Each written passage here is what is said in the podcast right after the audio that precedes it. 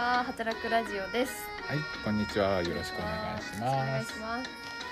ということで、えー、ね、どういうことなんだったんですけど、ということで、あの角打ちと、えー、役場での販売が始まりましたと。始まりました。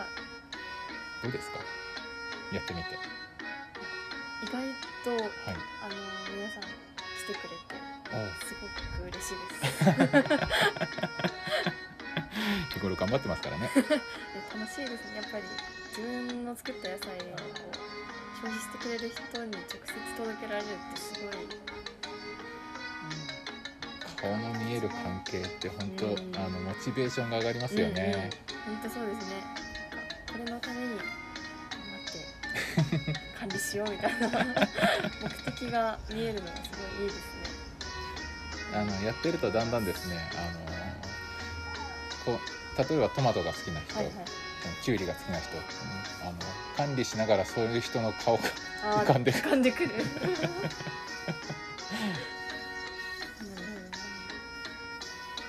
それすごい大事だなと思って。やっぱりね、なんか誰が食べてくれてるのかって。こう。まあ、大量に生産してる方は見えない人も多いと思うんですけど。ああそうですよね、うん。なかなかそこまで意識が回らないというか、んんん。ちゃんとその最終ゴールが見えるっていうかこの人に食べてもらえるって思ってこう提供できるっていうのがすごい幸せなことだなと思いました。でもね全部をそれを一人でやろうとするのは多分本当に大変ですけどね岡本さんの場合またそれをあのおつまみにして提供してますかそうらねですね。角打ちの方もやっぱりみんなお酒好きですね。お酒の方か。お酒の方おか酒好きですね。紫波町はねあのお酒の街で売り出そうとしてますからね、今。そうですねフルーツの街はどうしたっていうフ話です。ルーツはどうした ちゃんとあのサヒ内のブドウジュースとリンゴジュースも置いてますので。ちゃんとちゃんとしてる。ちゃんとしてる。ちゃんとしてるな。はい岡本さんはちゃんとした大人です。大人なんでしょうか。いやうんあうん。また名乗らずに始まっちゃった。いやもう分かっていただけると思います。岡本です。はーい。ドブです。おっさんの方は変わらないっていうねこの世の中の不条理。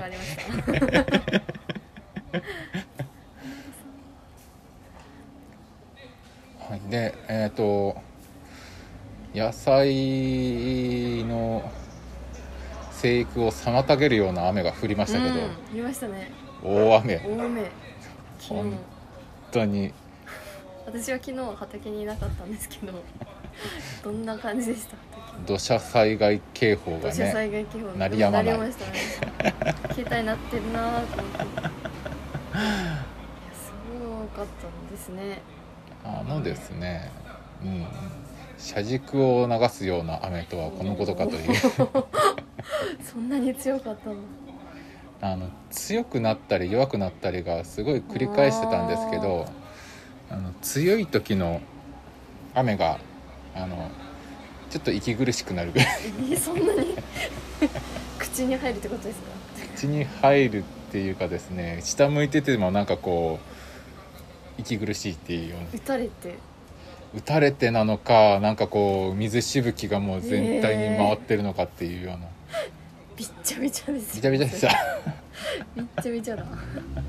そんな時に外いるなよって話なんですけど。畑にいたんですね。いましたねはい。雨でも関係ない雨雨。雨関係なく仕事して本当はいかんのですけどちょっとねってうん。ありまして。やらなきゃないこと最近私なんか本当に汗っかきなのではい。汗がすごくて。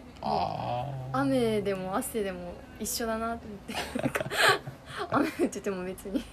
関係ないかもって思ってきました。あの汗汗かく時にあのトマトの作業ではい。すごいあのトマトの渋というかヤニというか、んんん。すごい緑色を通り越して黒くなるじゃないですか手が。はい。あれをこう防ぐためにビニール手袋かなんかをはめてやったりするんですけど、はい。まあ汗かくとですね 汗が溜まって。ペット汗ありますねそっか中に汗が溜まっていくのか。ビニール手袋を外すとバシャってなる。すごい。あのトマトのハウス栽培のうんお手伝いしてる時に。いやハウスなんか暑そうですね。あ本当サウナみたいな。植物もあの呼吸してますから、うん呼吸によるあの湿気がすごいんですよ。ああなるほど。まあ大変。うん。トマトハウスサウナとかいいんじゃないですトマトサウかなんか今テントサウナとか流行ってるし。あー。あー。あー。サウナ目的か。うーん。うん。あのトマトハウスサウナだと思ってあの農業体験作業をしてみるといいかもしれない。いいかもしれない。あの絞られます、うん絞られますね。すごい汗かきそう。何か他に野菜で気になったこととかありますか？野菜で気になったこと。うーん。何ですかね。なんかここ数日はい。ちょっと太陽出てないじゃないですか、はいはいはい。なんかそれもあるのかわかんないですけどズッキーニたちが今までよりグンって大きくなんなくなった気がするんですけど、あーズッキーニかズッキーニはですね今自分だとなり疲れしてるあーなり疲れ。はい可能性もありますしあーそうか。あとはやっぱり太陽が出ないとその光合成というか、うん。あの植物における代謝が促進されないので水の吸収も悪くなるっていうのはありますあなねるほど。雨降ってるけはい、どうーん。やっぱりあの葉っぱが生い茂って、はいはい。呼吸をすることによって地下から地下っていうかあの根っこから吐き出すことで吸い上げるみたいな活動をしてるのでちょっとあのうんとくたびれてきて、うあの代謝が落ちてくると、うん。そうですね。大きくなるのも。うーん。吸い上げる力も弱まってるってことですか、なるほど。まあ雨降りすぎるとあの窒息しますからね。あそうなんですね。窒息するんだ。呼吸できなくなっちゃった。はい。あの一応空気も必要なんで根っこにもそっかそっか。べっしゃべしゃになるとあの窒息します。なるほど。窒息したのか。私も家の前に風船カジラはい。をあの苗作って発泡スチロールのあ中であはい。そのままずっと置いてたんですよ植えずに、でこの前見たらあの水がジャポジャポに溜まってて、は死んいでました あれは窒息したってことですかあれ、うん、多分窒息じゃないかな。発泡スチロなんで抜けないんですよね水が。あのすごい溜まってます。穴開けてあげるというのです。ね穴開けてあげればよかった。あの玉ねぎ苗を作る人であの発泡スチロール使ってる人はいましたね。はいはい。穴は開けてました、えーああれですよね。開けますよね。水通るかなと思ったけど通んないんですね。あれはバッチリ。通んないですはね、い。ブロックします。そうですね。やっぱ穴開けないとダメです。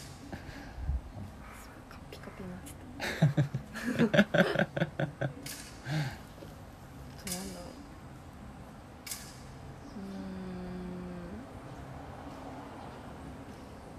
うん。なんかあります？うーん。私の畑うーんまあ育ててるやつでも育ててないやつでもいいんですけどううんとそうだな。えー、ああ。あミニトマトあトマトがあるんですけど、あのもう上まで達しそうで。あー。そっか貸した場合はどうしたらいいんでしょうか？あのですねそうだなトンネルっていうか屋根かけてあるからもはい。ったいないもんな、そうなんですそしてなんか完全路地よりももあの持ちがいいと思うので。でそっか。糸で釣っちゃったんだもんな、ん。下げるのも下げづらいんだな。下げづらいんですよね。ギュッてはいけなくて。支柱だとあの紐緩めてちょっと下ろしてっていうやり方やるんですけど、はい。うーんと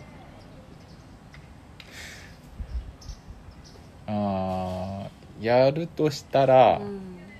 あの糸をずらす？横に。ずらす。あ斜めにしていくってことですか、ああなるほど。あの端っこのやつが犠牲になりますけど。確かに 飛び出す。こう全部を斜めにしていって、はい。倒していく。はい。っああなるほど。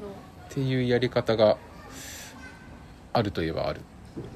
あの全自動の全自動で管理されてるハウスで、はい。そういうふうになんかこうだんだんスライドしていくっていうのがあるんですよ、えー、すごい。そんななんですか。勝手に。なんかそういうシステムがえ見たことある。ー、すごいですねそれは。永遠にじゃあトマトって永遠に行くんですか？トマトはですねえっ、とあれ？何年？なんかねうん。本当にトマトに対して理想的な環境を提供しつつ、うんうん。えーできるだけそのトマトに害をなす菌とかウイルスとかもない状態でやると1年以上ちゃんえー、そうなんだ。と育つらしいっていうのは聞いたことあります。えー、ずーっと横に伸ばずしてすごい。強いな。うん。トマト自体は割と強い植物なんですけど、あの湿気に弱いので、うんうん。日本に向いてない。そもそも日本に向いてないんです品種改良によっていろいろ頑張ってはいるんですけどそもそも向いてないっていう。なるほど。あの有機農業とかの本で無農薬とかそういう有機農業とかの本で、あの海外の本だと割とトマトなんて楽勝だぜって書いてあるんだけど 日本ではっていうのがあの定番のネタですね。乾燥してる方がいいそうですそうですあの原産地としてはあのあんあれどこだったかな。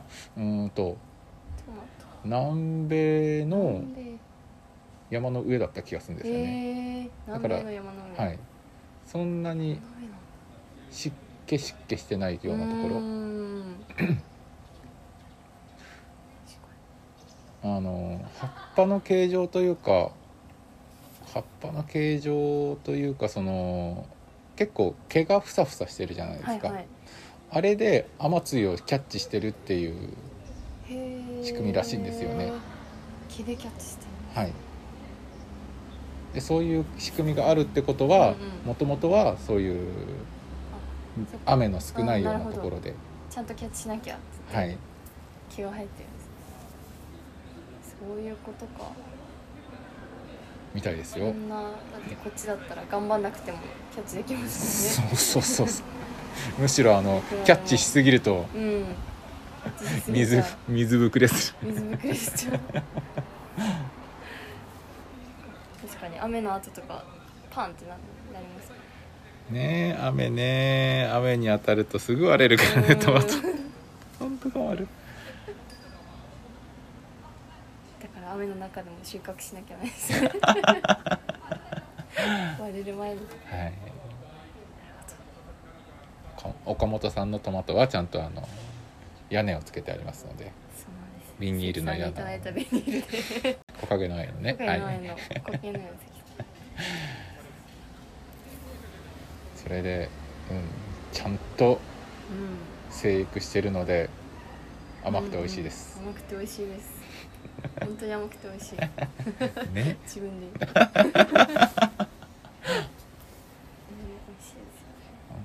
金曜日の夜のはい。門打ちにぜいらした時にはトマトを食べてひください。食べてください。なんか前も言った気がする。言った気がする。いつもトマト。まあトマトだけじゃないんでね。だんだん枝豆とかも、ね。はい。はい。育ってきて。うん。